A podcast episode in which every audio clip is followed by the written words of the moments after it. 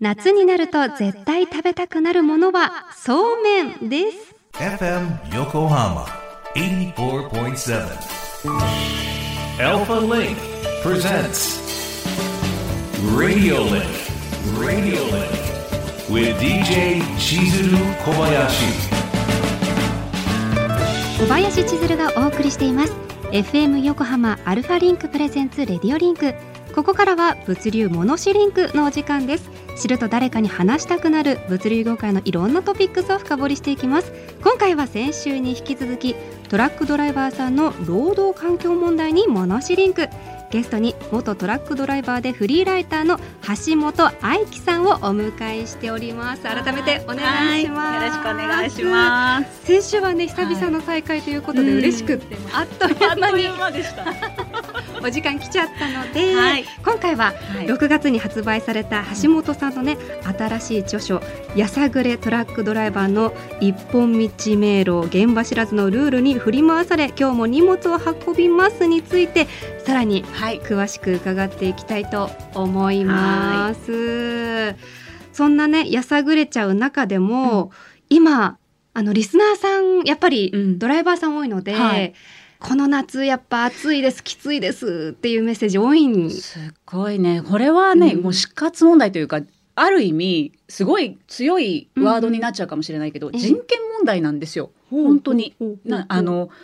物流センターに、まあ、到着したドライバーさんとかそこでアイドリングストップを、まあ、あのいわゆる強要されるわけですよ。こんな暑い中ですよ。でドライバーさんがね温度計とか見せてくれるんだけど50度とか超えてるんですあの窓を閉めた場合だと。でそれでまあ窓を開けるとちょっとは涼しくなっても30度から外気温と変わらないでしかもいわゆる、まあ、鉄の中なので金属の中なのでやっぱり暑くなるじゃないですか。で直射日光当たりやすい窓がね大きいしそういう意味でそこでアイドリングストップして荷待ちをさせられるっていうのはこれはやっぱりおかしいよねって言って、うん、あのツイッターでも言ったんですけど私責任取るから、うん、アイドリングストップねあの変なところで強要されるんだったらもうどんどんしちゃった方がいいよっていうふうには言ってるんですよ。死んじゃうので。死んじゃいます、ね、死んじゃう死んじゃう。であの毎年やっぱりその高齢の方が亡くなったっていうニュースをね聞くんです。でこれ許しちゃうとやっぱりね死人が出るっていう意味では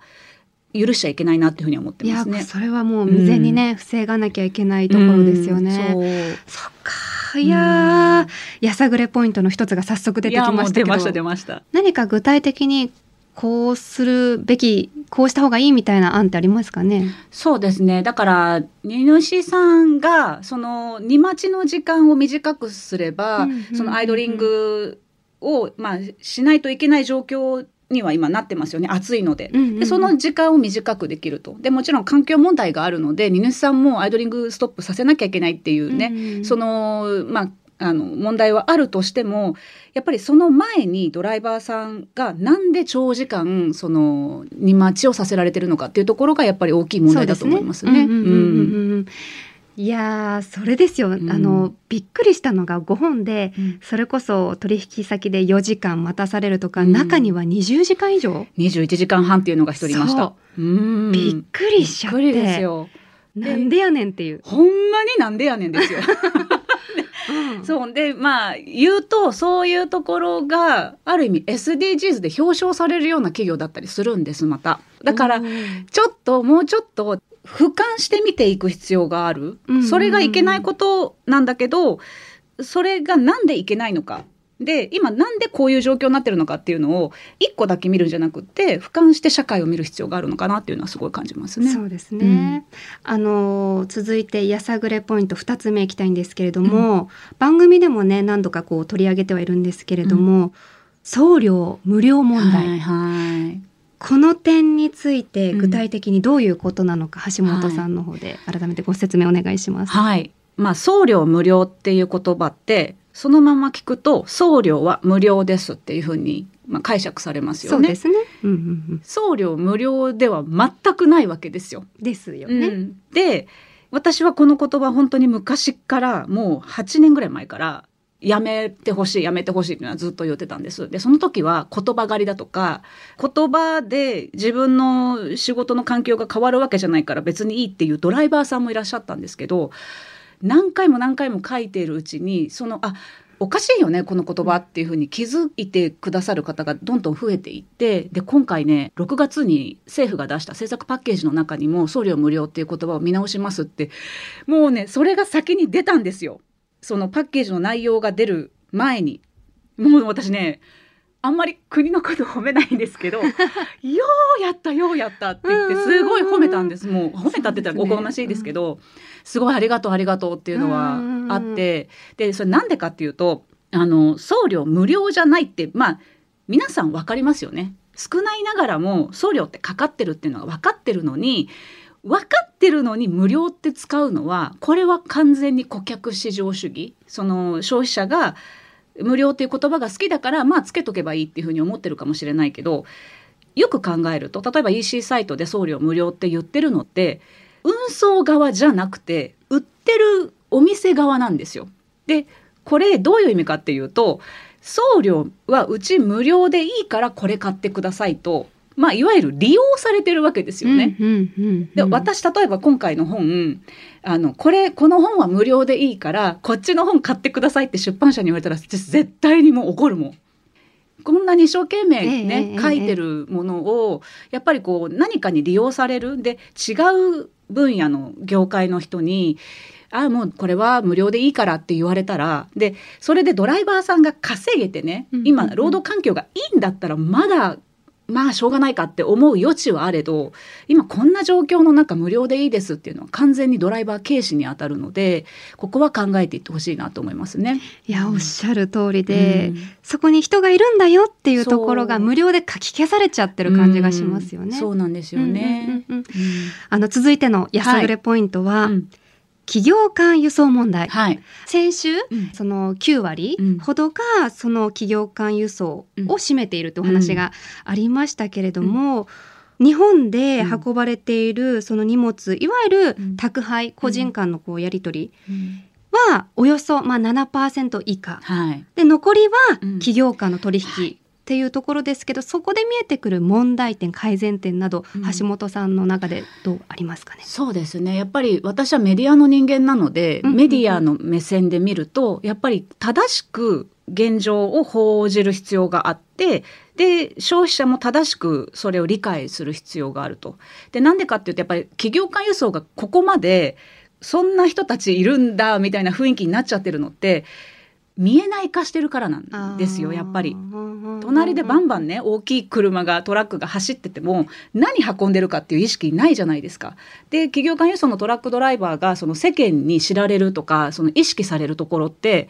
邪魔だなとか、もう大きくてもう迷惑だな路中だなとかってもすごい嫌だなっていうネガティブなところから入られちゃってるので自分たちの社会インフラをこう支えてる人たちっていう感覚がやっぱりないんですよね。うん、だからもうちょっとそのメディアはしっかりそのどういう人たちがどういうものを運んでるっていうことを教えるべきだし、まあ、受け手情報の受け手いわゆるその消費者さんたちはあその物流って宅配だけじゃないんだっていう意識を持っていただくことがまずその企業間輸送のドライバーさんたちの労働環境を良くする一歩だと思いますね。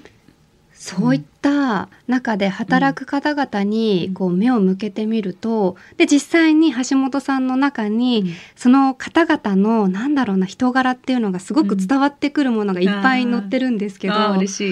皆さんすごくたくましいですよね。本当にこの人たちはトラックが好きなんだなっていうのをいつも感じます。こんなに労働環境悪いとか賃金がもう下がるかもしれないとかって言ってる中で自分たちはそのトラックのハンドル握り続けますっていうのは相当そのトラックが好きか自分が社会インフラを支えてるっていうプライドがあるか、もあのもちろんどっちも持ってらっしゃる人たくさんいますけどうん。だから私はすごくなんか、うん、こういう言い方するとすごい 古臭いかもしれないですけど、うん、ロマンを感じるんですよ。そう。彼らがこう一生懸命やればやるほど、なんか私も頑張ろうっていう気持ちに、うん、そうさせる。私はトラックライターではないけど、彼らが頑張れば頑張るほど理不尽が見えてくればくるほどあかけ続けなきゃいけないなとかって、うん、思わされる。だって1週間とか2週間とか帰れない中で、うん、なんか良くも悪くもこう公私混同しやすい職場環境にある中で、はいうん、情熱を持ってお仕事をしてくださっている、うん、なんかそれに甘えてちゃってた私たちがいるのかもしれないなっていうのに気づかされましたね。そうですね、うん、本当にやっぱり見えない人たちほど実は結構その私たちの生活の根幹支えてる人たちだっていうことを気づくっていうことがすごく大事なんじゃないかなと思いますね。ロマンチストさんが多いんですね。多いんです。なんかすごい多いんですよ。なんか、私に DM で詩を送ってくれる人とかっていうのもいるの、えー、どういうこと？詩？そう。ポエム？ポエム。えどんなポエム？あのお伝えできる範囲えななろうな。えっ、ー、とそうですね、うんうんうん。富士山を背景にこういうみたいなこととか、あその車窓から見た美しい景色からのポエム、うん。はい、そうなんですよ。えー、素敵すぎる。であとはやっぱりそのなんだろうな感性が高い人、うんうん、すごいこうだからだから写真がうまかったり、うんうんうん、でトラック乗ってると前見てるので目は奪われるじゃないですか自由を。だけど頭ってすごく自由になるわけですよ。でなんでこんなに一生懸命やってるのにその賃金が安いんだとかこんな過酷な労働いいのかとかっていうのはやっぱね本人たち考えながらやってるとやっぱ繊細になってくるんですよね。すごいなんか一つ一つの言葉がロマンチックな人たちが多い。感受性が豊かな方が多いんですね。そうなんです。うん、今日聞いてるリスナーさんも、そういう方がね、たくさんいらっしゃるんだろうな。いると思いますうんでは最後になっちゃうんですけれども、はいうん、改めて今橋本さんが最も伝えたいこととか、はい。うん、ライターとしてねこの先も引き続き頑張っていきたい、うん、取材していきたいことなどあれば教えてください。そうですね。もうあの私が書く記事はやっぱり社会問題とか問題提起をすることがやっぱ多いんです、まあ、仕事がそうなので。なんだけど時々いいことも書けっていうふうに言われることが多いんですよ。いわゆる PR になるようなことを書いてほしいっていうふうに言われることが多いんですね。だけど見方を変えるとその問題提起をしてそれが良くならないと労働環境って良くならないのでだから私はその問題をこういう問題が今業界にあるんだよっていうことを投じることでその業界を良くしていってなんか最終的には長いスパンで考えるとこうなんか皆さんがハッピーになるような社会を作りたいなっていうふうに思って今後もやっていきたいなと思います。もう番組で全力で応援してやだ嬉しい。またなんかこういろんな節目で来てください、はい、ぜひぜひ呼んでください。だって2週目もなんか足りなかった。全然